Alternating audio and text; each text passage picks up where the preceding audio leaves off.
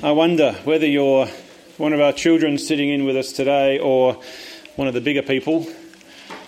Do you ever get confused when you read your Bible? Do you ever have a few questions that sort of jump out as you're reading? You think, what does that mean? Or why is that there?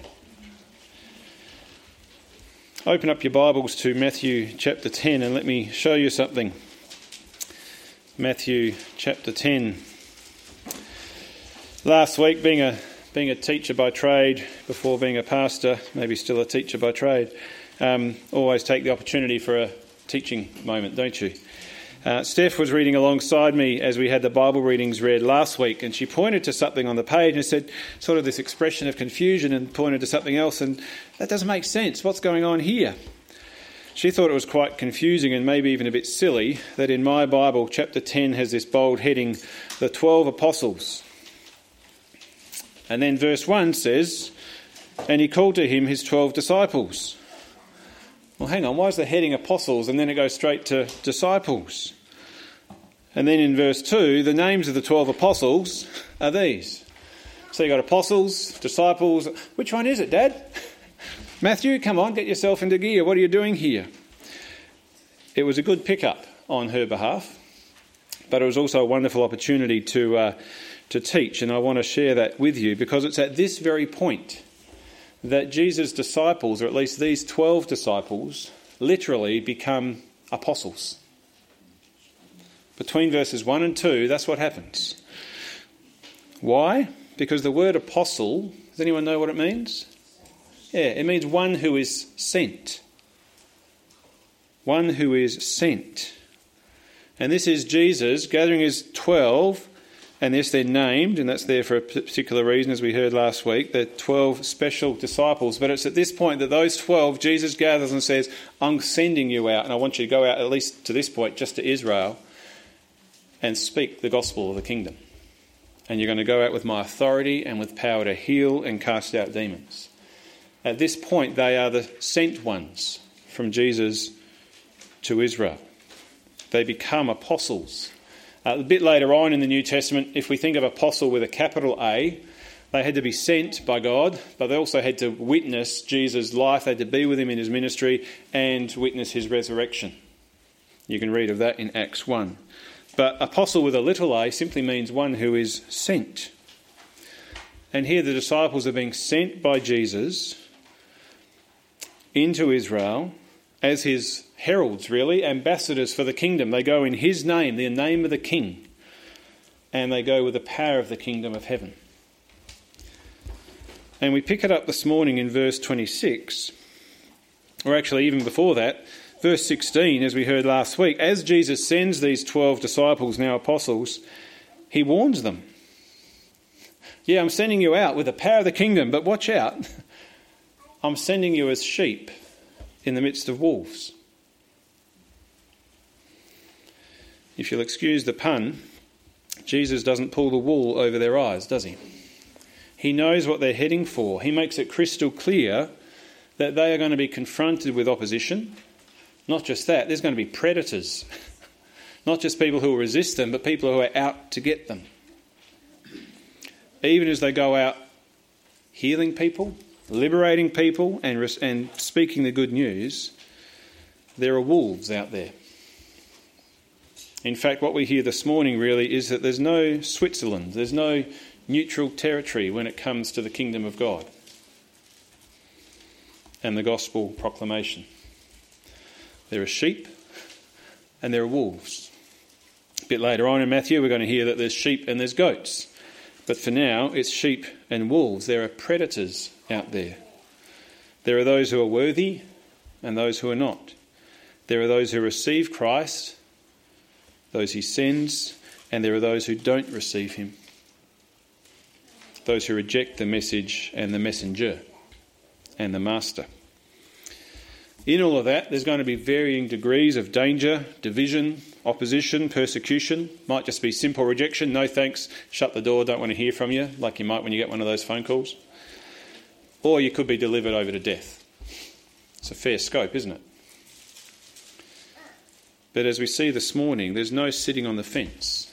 There will be no one left sitting on the fence when it comes to the message of the gospel and the kingdom of heaven.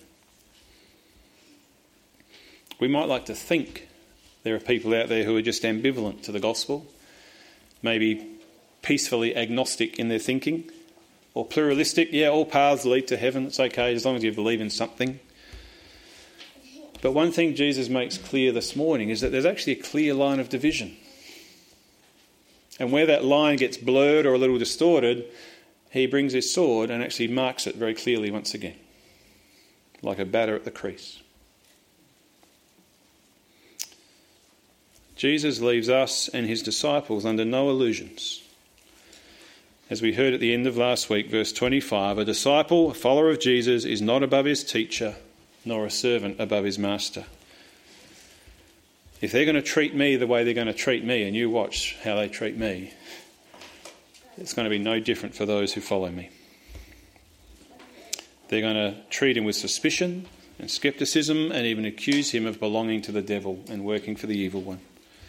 It'll be no different for his disciples. And so, picking it up from verse 26, and as Ali read, and as we, if you look at your Bibles, verse 26 begins with so.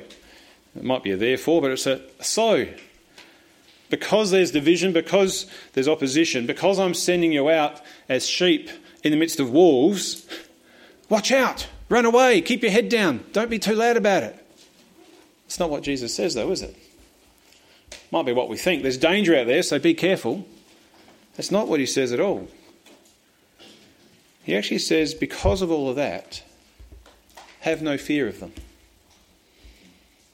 Don't be afraid.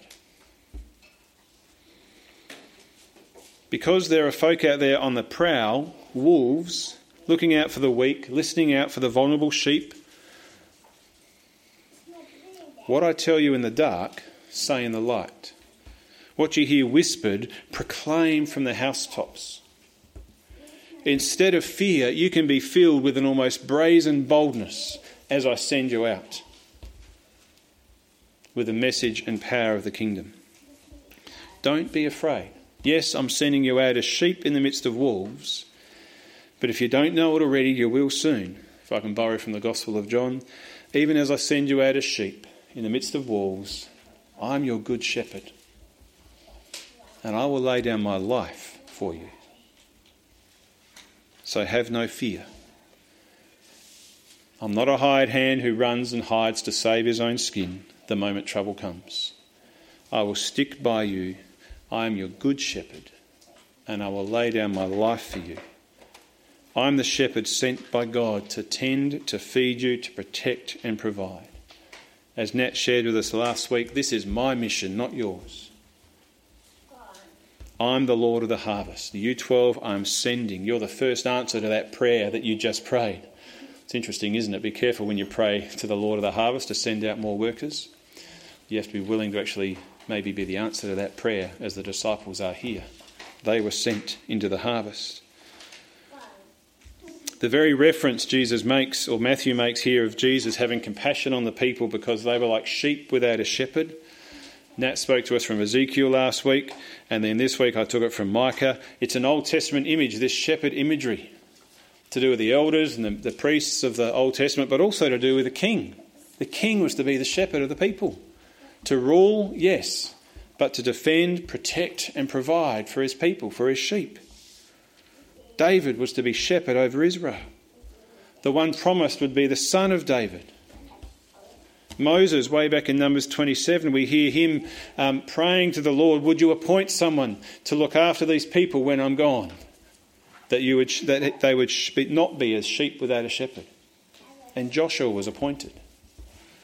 2 Samuel 5, the Lord promises David he would be a shepherd for his people, Israel. And as good and those men were, they came, Moses, Joshua, David, and others, they came, they shepherded the folk, and they went. And they didn't do it perfectly, they weren't without fault. But here is Jesus, whom God has promised all the way through, and He's the one fulfilling everything that He's promised a shepherd would do for His people feed them, tend them, protect, defend them. All of it fulfilled in Jesus. And so, as He sends His disciples into the world, He says, Have no fear. I've got your back. I'm your shepherd. Don't be afraid. I will feed you. I will protect you. Don't worry about food. Don't worry about clothes. We heard that back in Matthew 5 and 6, didn't we? I'm your king, sent by God, and I will speak for you. On, before him, I will fight for you, and I will lay my life down for you. And I've got plans and promises for you that are better than anything you could ever imagine. So have no fear. Now, he's saying that to these 12 apostles being sent out with the message of the kingdom. What do we do when we're gripped with fear in the world today? When we're threatened with pain, persecution, when we feel weak and vulnerable like a lamb who's lost its mum out in the paddock, when we feel like we're sheep in the midst of wolves who are out to get us. It's worth remembering this, isn't it? That we have a shepherd in Jesus Christ. A good shepherd who lays his life down for his sheep. For you. And this is not just some positive psychology, you know, get your mind in the right place, just a word of comfort without any grounds. No, three times in the space of eight verses, Jesus says, Don't be afraid. Verse 26, have no fear of them. Verse 28, do not fear those who kill the body. Verse 31, fear not. Three times he says, don't be afraid. And he gives four reasons. Four reasons why they shouldn't be afraid. Verse 26 Have no fear of them, for nothing is covered that will not be revealed Nothing is hidden that will not be made known. The gospel, which is going to spread by word of mouth, all that Jesus is doing as he brings the kingdom of heaven here, and it's going to be proclaimed loud and clear. There are people who are going to want to try to squash it and suppress it and keep it quiet, but no way. It's actually going to be proclaimed from the rooftops. And the sin and the injustice and the oppression that's taking place in their day and in ours, that is all going to be exposed. It's all going to be revealed and it will be brought to justice as the light of the world shines in the darkness. So have no fear as you go out in the name of the King. Secondly, verse 28 Don't fear those who can kill the body, but cannot kill the soul. As followers of Jesus, as God's kingdom children, we're to have kingdom perspectives. We're to have an eternal perspective because that's what our hope is. It's an eternal hope and it's secure, isn't it? Guarded for us in heaven, where Christ is. He's looking after it for us until we get there with Him. And so we have this eternal perspective. Yes, we might even lose our life here on earth, Jesus is saying to His disciples. But they cannot take away your soul. They cannot take away your eternal security. They cannot rob you of your salvation. And it would be daunting, wouldn't it, to know that your life is on the line. And in some places, you can read about it, you can pray about it, you can look. There are places where becoming a Christian immediately puts your life on the line, immediately excommunicates you from your family, as we're about to read. And yet Jesus says, don't be afraid. He's not diminishing the seriousness of that, the, the gravity of it, but he wants to emphasize the glory of what awaits us. They cannot rob you of your salvation. They might kill this mortal flesh. Guess what? It's going to go away anyway. And you're going to be given a resurrection body and glory like you've never seen or ever known. Remember that. Don't be afraid. Thirdly, from verse 27 to 31, don't fear those who are out to get you, the wolves or anyone else because you are worth more than you'll ever know to your Heavenly Father. How's the old song go? His eyes are on the sparrow, and I know he watches me. Even when a little bird falls to the ground, he knows it. He knows the hairs on your head. Fear not, you're of more value than many sparrows. Lachlan. You're worth more value to God than you will ever know. Monica, you're precious to Him. Jemima, He loves you more than you ever know. He knows everything about you. So fear not, because you're worth more value than many sparrows.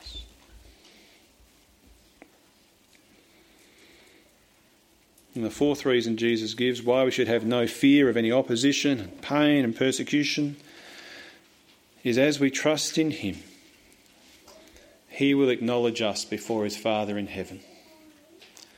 Jesus is saying, You're not doing this on your own. More than that, you're not doing this for nothing. Have no fear. Acknowledge me before others, and I will acknowledge you before my Father on his throne in heaven.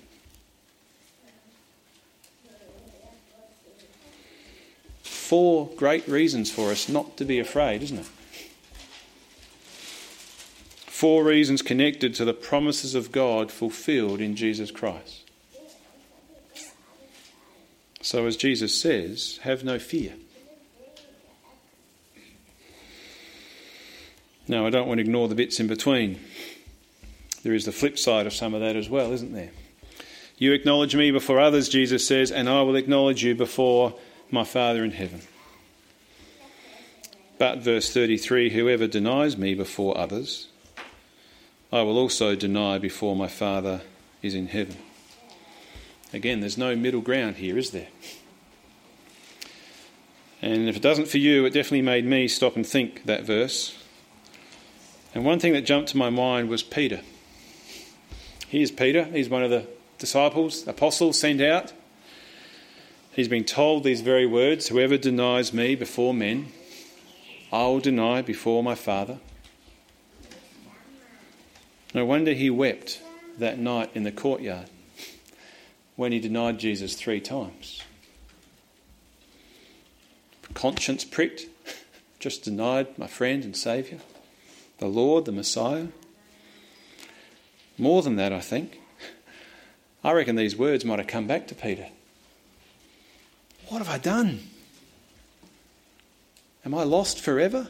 I've just denied knowing my Lord. And he said, If you deny me before men, I'll deny you before my Father. That would have been pretty scary for Peter, I reckon, don't you think? And I'm sure there are those among us here this morning who have actually felt and done the same. And then that night or straight after, or sometime, if not by commission, actually saying, No, I don't know him, don't go to church, maybe just by omission. Oh, what'd you do on the weekend? Oh, I just worked around the garden. Don't mention church or youth group or Bible study. And we just sort of leave it out for fear of how we might get, what response we might get. And we too, I think, wonder, like Peter, oh, what will that mean? How will that work out for me when our own conscience is pricked? And we read this verse. And the doubts and fears rise up. And yet we know from Peter's life, don't we, in the Lord's mercy, that he wasn't lost. He didn't forever deny Jesus. Christ kept hold of him. Just as he prayed for him that his faith would not fail, Jesus restored him, redeemed him, and actually grew him up in a whole different way because of that very dynamic, that very matter. Three times later in Peter's life, Jesus asks him, Peter, do you love me more than these? Do you love me? And I reckon that little phrase, more than these, we don't know what Jesus was referring to. That it might have been the fish they just caught. Do you love me more than your fishing, Peter? You're ready to give that, maybe. More than these other disciples that are with you at the moment. More than your own family. We can't be sure. We're not told what Jesus is referring to. But I wonder again if those words brought Peter back to these words so soon after, if you deny me. Because in verses 34 to 39, particularly verse 37, whoever loves father or mother more than me. Peter, do you love me more than that? Do you love me more than anything else? To which Peter cried, What did he say? Yes, Lord, I love you. Yes, Lord, you know that I love you. And isn't that the cry of our own heart? even when we wrestle in the world, confessing our faith and sharing our faith with others. Lord, you know I love you. I'm really struggling here, but Lord, you know. That's the cry of Peter's heart. Three times it took for Peter on that occasion, and he was grieved that Jesus asked him three times. As a sword pierces his own heart, and he sees the love of Jesus for him more than his own love for Jesus. But because of that love for himself, he can't but confess the love of Christ and his love for Christ. And so the sword of the Spirit and the sword of the Word of God, the sword that Christ Himself carries, actually has to do a work in our own heart, just like it did Peter's, doesn't it?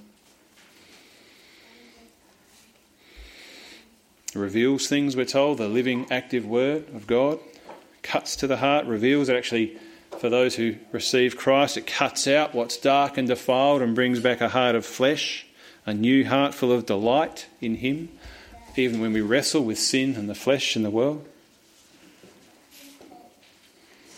But take heart, Jesus knows his sheep, and he will not let any one of them be snatched from his hand. None of his sheep will be lost. Yes, there'll be troubles. You'll have doubts. You will wobble. You will struggle. Have no fear. All will be revealed and brought to justice. The worst your enemies can do, as bad as it is, the worst they can do is kill you. They cannot destroy your soul or rob you of eternal life. You're valuable to Him, to your Heavenly Father, more than you know. And Jesus has got your back, here on earth and in heaven as well, before the Father.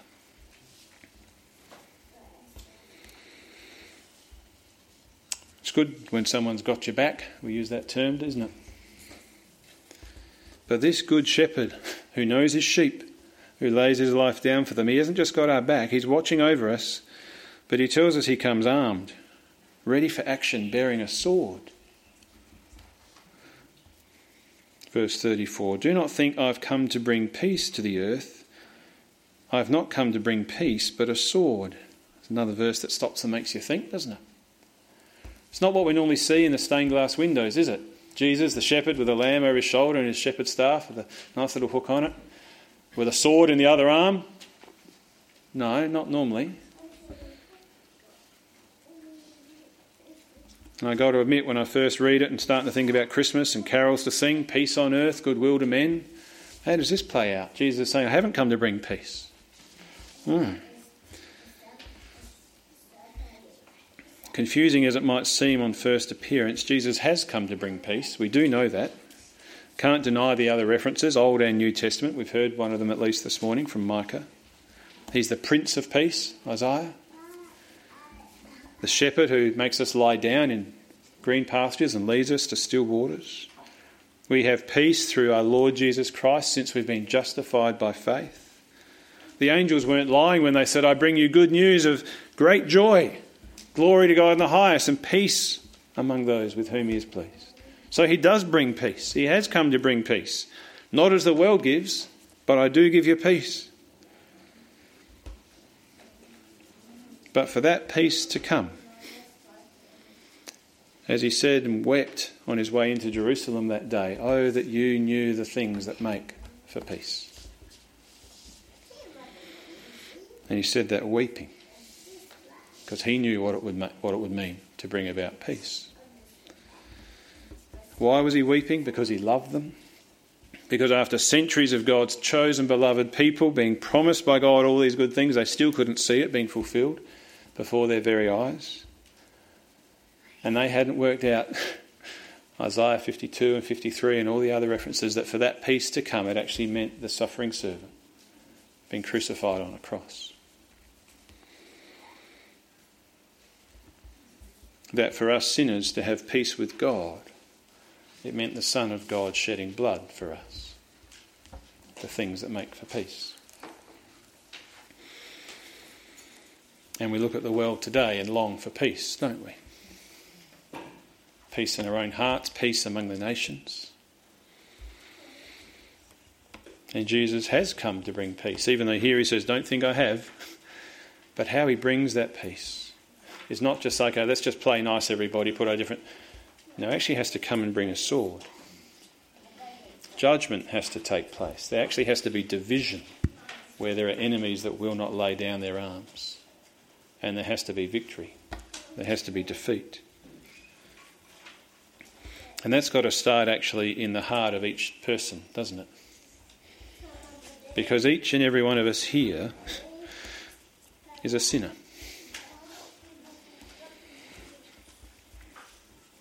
We don't want to admit, lots of people don't want to admit they need forgiveness, that we need God's help. We don't like the idea that we need saving from the wrath of God, saving from ourselves, that we actually need to be crucified.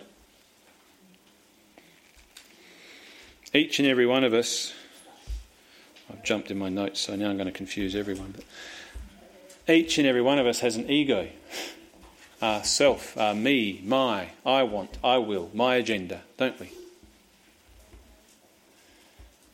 And the sword actually has to come and deal with that and put it to death if we're to have peace with God.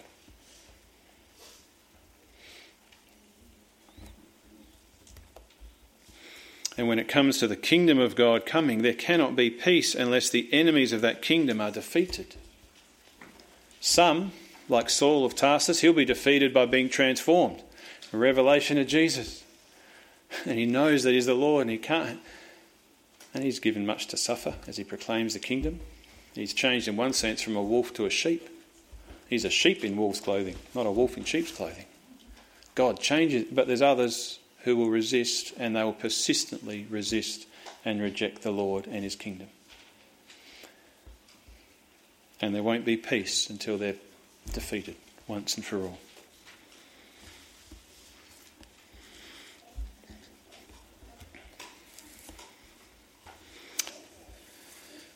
And that reality, it's glorious reality actually, because it's how the kingdom of God is brought into being.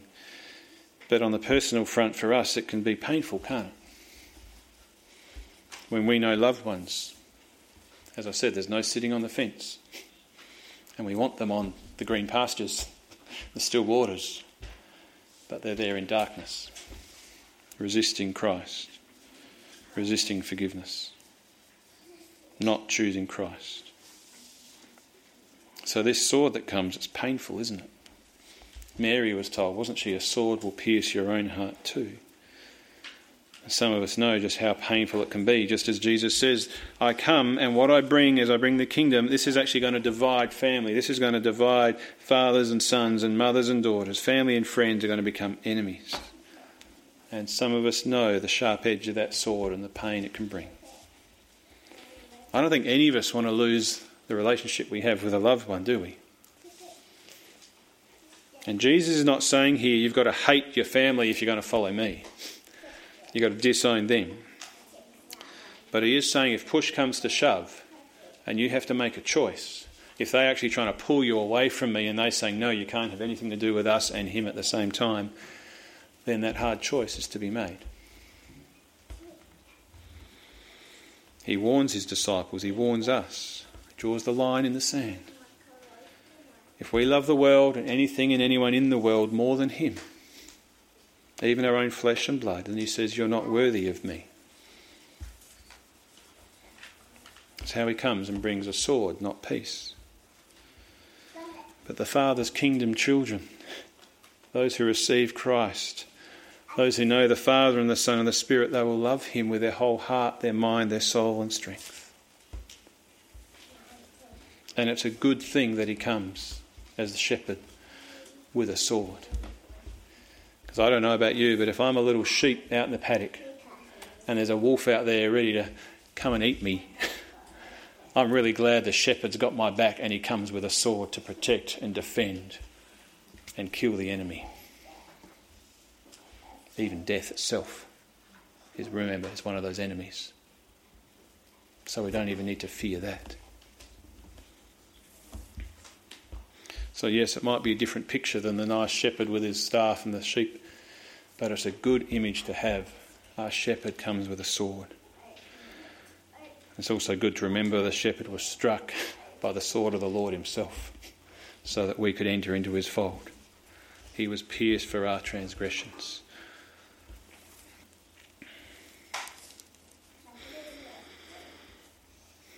And in all that dynamic and the wrestle that we have, I think, with God, but also with family and friends and in our own hearts.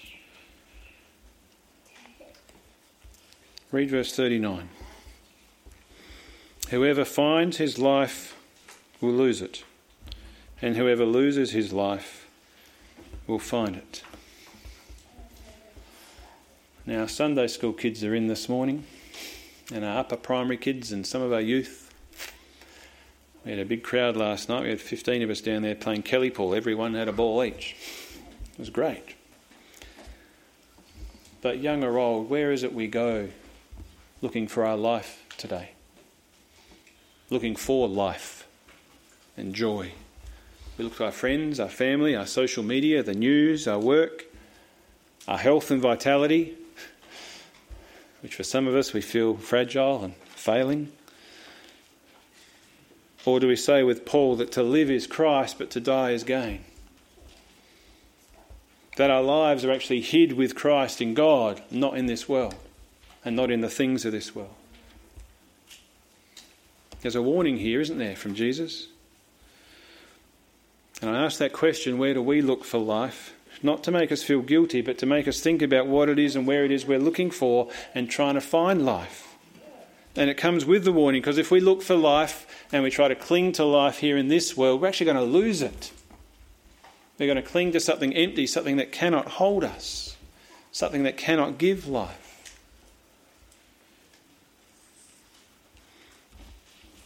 But if we hold fast to Christ and the promises of God in Him, we will find life and we will not lose it. As I said, each of us here have an ego, and we don't want to lose that because just by nature of the fallen flesh, we don't want our ego to die. Christian believer or not, it's a battle we face every day, isn't it? Am I going to lose my life or find it in Christ? Am I going to hold on to what I think is life, or am I going to look to Christ and trust Him? How much of your anger is because you don't get your own way? How much of your anxiety or depression is connected to things that don't go your way and you can't control? You're actually trying to cling to the things of this life and not cling to Christ. I know how it is because that rises up in my heart. I've just got to miss the wordle for a day and my big long streak is gone.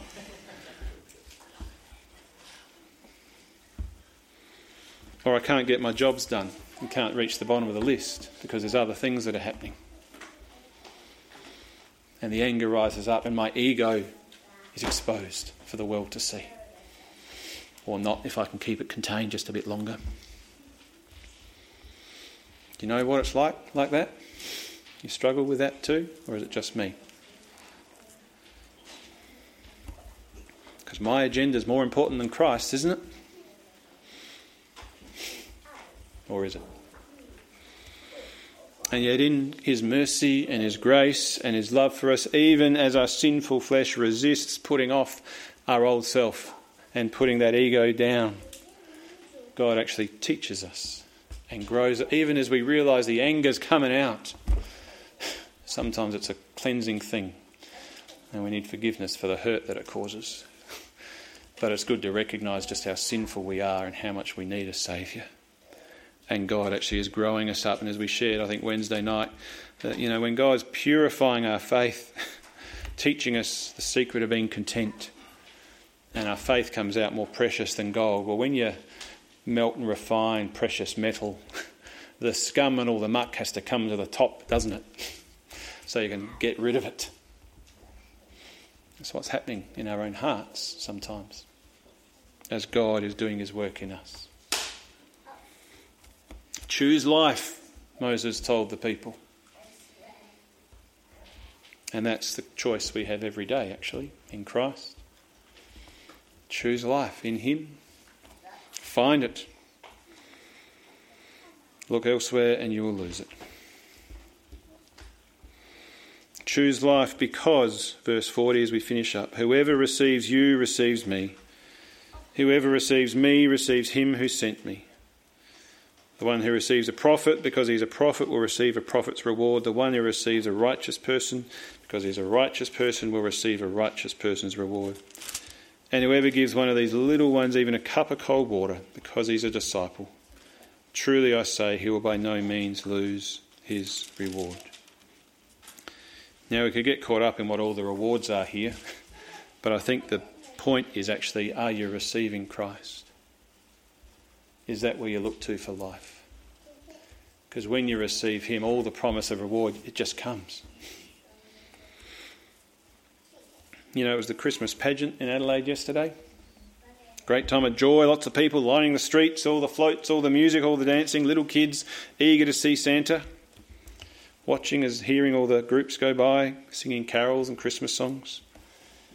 I thought it was a bit uncanny this week to have Halloween and Christmas pageant all in the space of one week. One minute dressing up as ghosts and ghouls, the next minute just trying to get a glimpse of Santa. Bit uncanny, isn't it? Maybe the ignorance and blindness of our age. Maybe the deceit of sin in the world. Maybe just a lot of fun. But I wonder if Jesus went down King William Road yesterday on his donkey would Adelaide be crying out, Hosanna to the Son of David? Would they be saying, Blessed is the King who comes in the name of the Lord? And I wonder if Jesus would be weeping, Oh, Adelaide, if you knew the things that make for peace. Every Christmas, I think, I wonder do we really know what we're singing? Does our nation know what we're singing? Joy to the world. The Lord is come. Let earth receive her King. Not reject him, not resist him, but receive him. He rules the world with truth and grace and makes the nations prove the glories of his righteousness and wonders of his love. Have you received the King of the world? Maybe you're here this morning and you haven't. Maybe you've got a heart filled with independence and that ego is living full bore in your life. Or maybe you have received Christ, but you've still got a heart and mind full of worry and fear. Or maybe you feel like one of those lost and lonely sheep, and the wolves are surrounding you.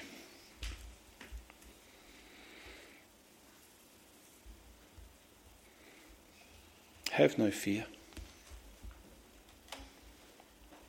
Receive the Lord. You're of more value than many sparrows. Take up your cross and follow him. Receive him. Whoever finds his life in this world, you will lose it. But whoever loses your life for my sake, in him, you will find it. And no one will be able to take it away. There's joy to be had without fear. The Lord is come, our good shepherd receive your King, and you will by no means lose your reward. Amen.